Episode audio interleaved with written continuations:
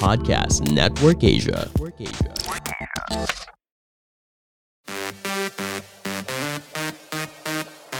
The hottest and the latest stories in the showbiz world this week roundup. This is Push Most Wanted with Jeff Fernando. Hello Pushmates! Ako po si Jeff Fernando at muli magsasama-sama na naman tayo sa isang espesyal at siksik na episode. Dito lang yan syempre sa Push Most Wanted kung saan ibinibigay namin sa inyo ang latest sa inyong mga paboritong celebrities. Pero bago yan, huwag niyo munang kalimutan na mag-like, follow at subscribe sa ating mga social media accounts para lagi kayong updated sa inyong mga sinusundang artista. At simulan na natin sa ating top news story number five, saan kaya nagbakasyon ang mag-amang Jake Ejercito at Ellie. Jake Ejercito at Ellie, enjoy sa La Sagrada Familia. Kita sa mga Instagram post ng aktor na si Jake Ejercito na masaya at nag-e-enjoy sila sa bakasyon ng kanyang anak na si Ellie sa Spain. Ani Jake sa isa sa kanyang mga post, ito ang unang pagkakataon nila ni Ellie na makapagbakasyon ng magkasama sa ibang kontinente. Sa bagong update ni Jake ay nagbahagi ito ng mga litrato habang sila ay nasa historic spot, ang La Sagrada Familia sa Spain. Nagbahagi rin ng video si Jake nang kuha nilang dalawa ng anak habang nakasakay sa isang roller coaster. Ikinatawa naman ng netizens ang bonding na ito ng mag-ama dahil nagkaroon din umano ng oras para makasama ng nanay ni Jake ang kanyang apo na si Ellie. Samantala si Ellie ay anak ni Jake kay Andy Eigenman na kasalukuyang may dalawa pang anak sa kanyang present partner na si Philmar Alipayo. Ito isa sa mga nakakatuwa at nakakatalagang positive vibes, good vibes na balitang showbiz para sa linggong ito. Biro nyo, nagbanding ang mag-ama na alam naman natin ang pinagdaanan, di ba? Talaga napaka-colorful ng kanilang naging buhay. Wala pa si Ellie, love story pa lang ni Jake at saka ni Andy noon. Nagbuntis si Andy, pinanganak si Ellie, yung lab- yung hindi naman labanan, ano, yung pagtatalo ng magkabilang pamilya, di ba? At ito nga ngayon, everything's okay sa ngayon at ito nagbabanding ang mag-ama, di ba? Talagang pinapakitang mahal na mahal nilang isa't isa na nakaka-good vibes at nakakadagdag inspirasyon sa kanilang mga followers. Para sa ating top news story number four, ano kaya ang gender ng baby ni Danica Sotto at Mark Pingris? Nandito ang detalye. Danica Sotto at Mark Pingris, ibinahagi ang gender ng kanilang baby. Matatanda ang June nitong taon ay inanunsyo na sa publiko ni na Danica at Mark Pingris na magkakaroon sila ng pangatlong anak. At nitong September fourteen ay nagkaroon naman ng gender reveal party. Ang dalawa na diniluhan ng mga malalapit na kaibigan at pamilya. Sa Instagram post ni Shara Soto ay kuha ang reaksyon ni Danica at Mark nang malaman na baby boy ang gender ng kanilang magiging baby. Hindi rin napigilan ni Mark ang tuwa at nagtatalon sa venue dahil sa tuwa. Dagdag pa ni Shara ay masaya siya para kay Danica at sinasabing hinihintay nila ang blessing na ito. Nagpasalamat naman si Danica sa mga kaibigan na dumalo. Pinasalamatan din niya si Pauline Soto na nag-organize ng gender reveal party. Congratulations Mark at Danica sa kanilang bagong baby na paparating, sa kanilang lumalaking pamilya, sa kanilang bagong angel na darating sa kanilang family, di ba? Napakalaking blessing niyan para sa kanila bilang mag-asawa at bilang nanay at tatay, di ba? Bagong chapter ang kanilang sisimulan dahil may bagong dagdag sa kanilang family. Congratulations! Pumunta naman tayo sa ating top news story number three. Ano kaya itong binili ni megastar Sharon Cuneta para sa anak na si Kakie? Sharon Cuneta, bakit nga ba hindi binibilhan ng mga mamahaling gamit ang mga anak? Kilala si megastar Sharon Cuneta sa kanyang style at pananamit gamit ang mga mamahaling alahas at designer shoes.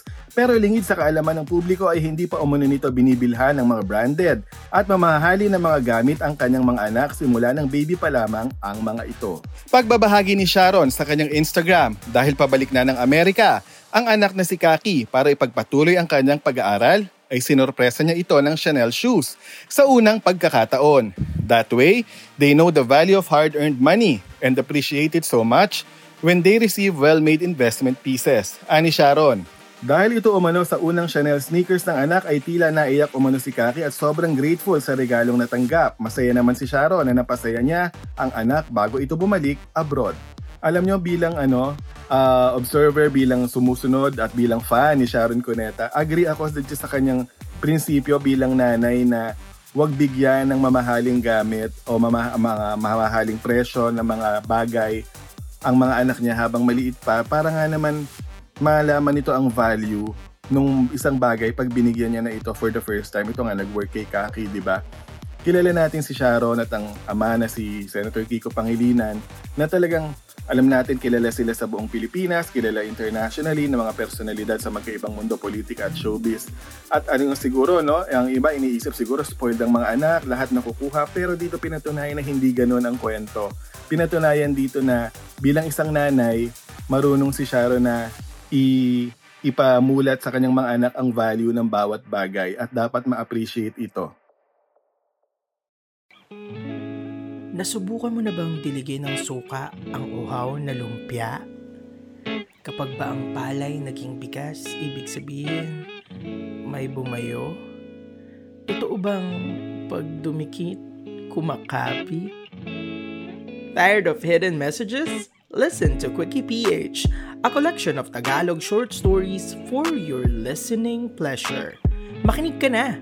Promise, masarap habang mainit. Quickie P H, available on all major podcast platforms.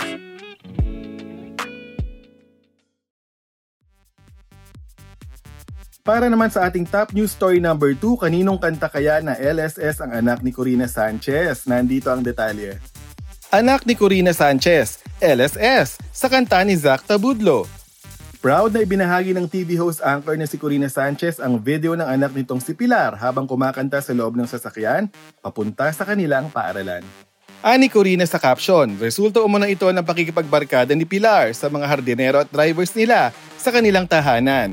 Ikinatuwa naman ng marami dahil kabisado nito ang lyrics sa O P M song na Habang Buhay, na pinasikat ni Zack Tabudlo. Ani pa ng netizens ay nakakatuwa si Pilar dahil sa murang edad ay kaya na nitong magkabisado ng buong kanta.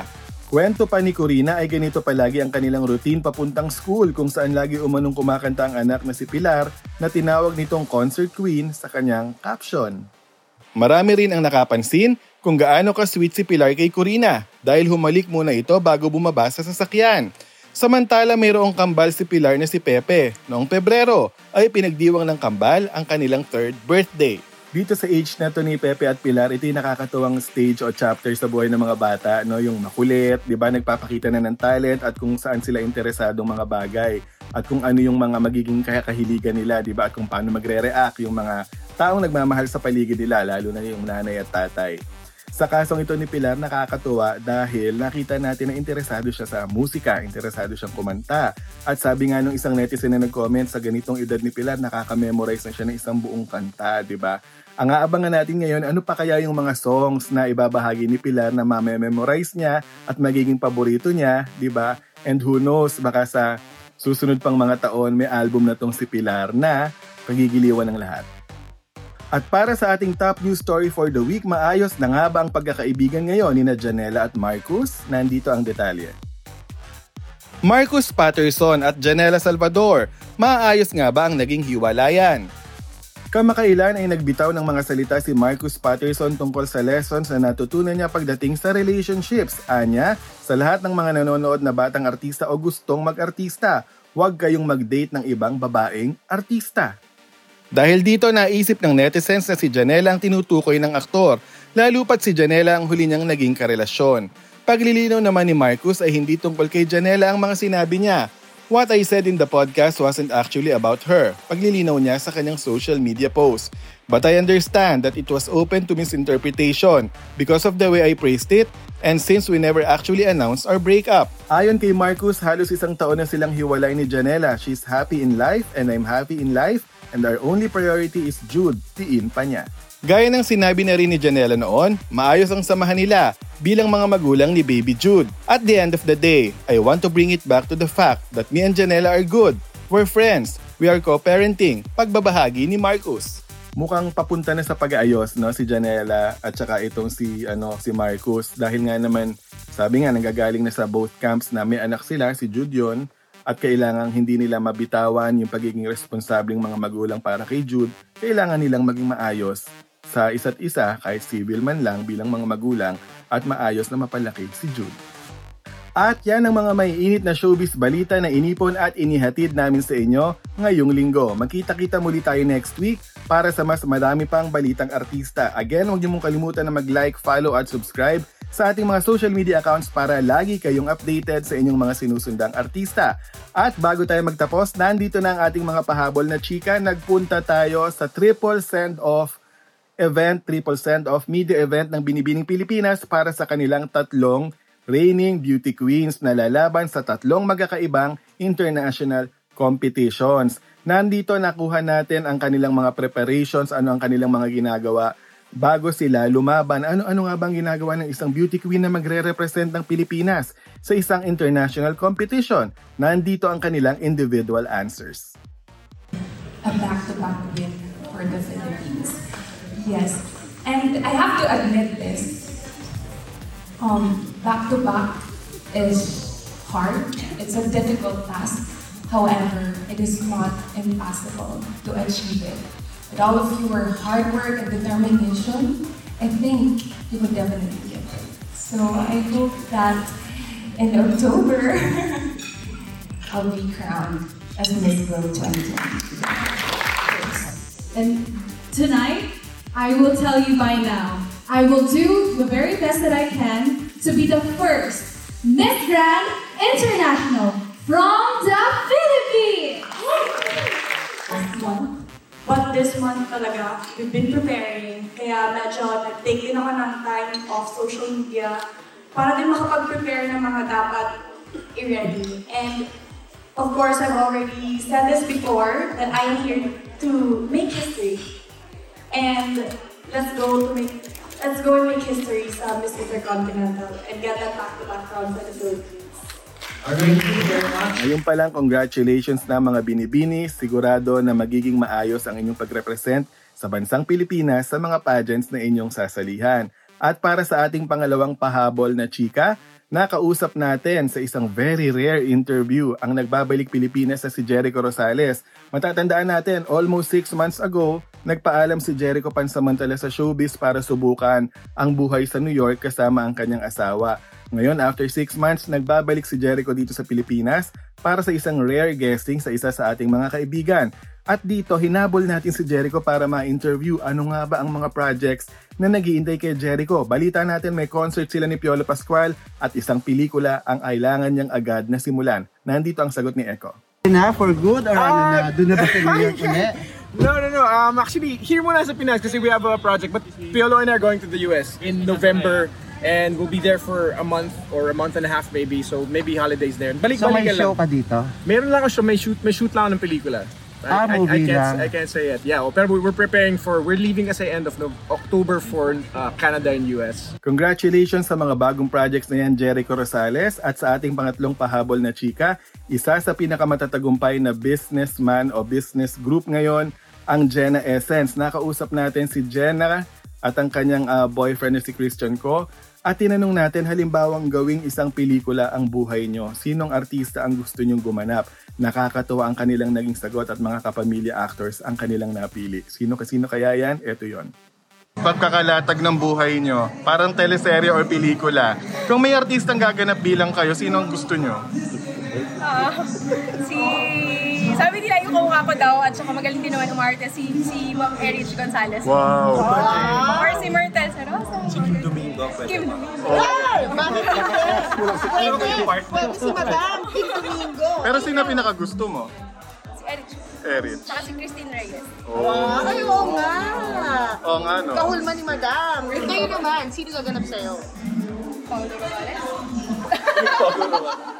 Siguro pwede ako. Jericho Rosales. Wow!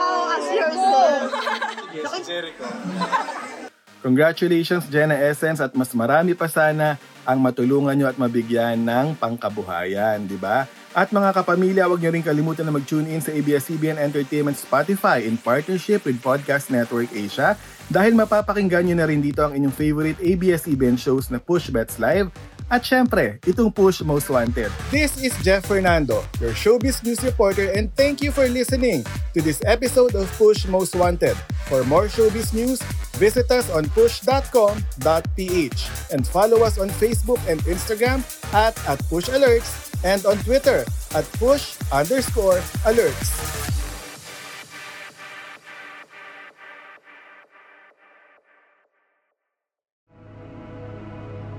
The views and opinions expressed by the podcast creators, hosts, and guests do not necessarily reflect the official policy and position of Podcast Network Asia, the hosts of the program, or other programs of the network. Any content provided by the people on the podcast are of their own opinion and are not intended to malign any religion, ethnic group, club, organization, company, individual, or anyone or anything.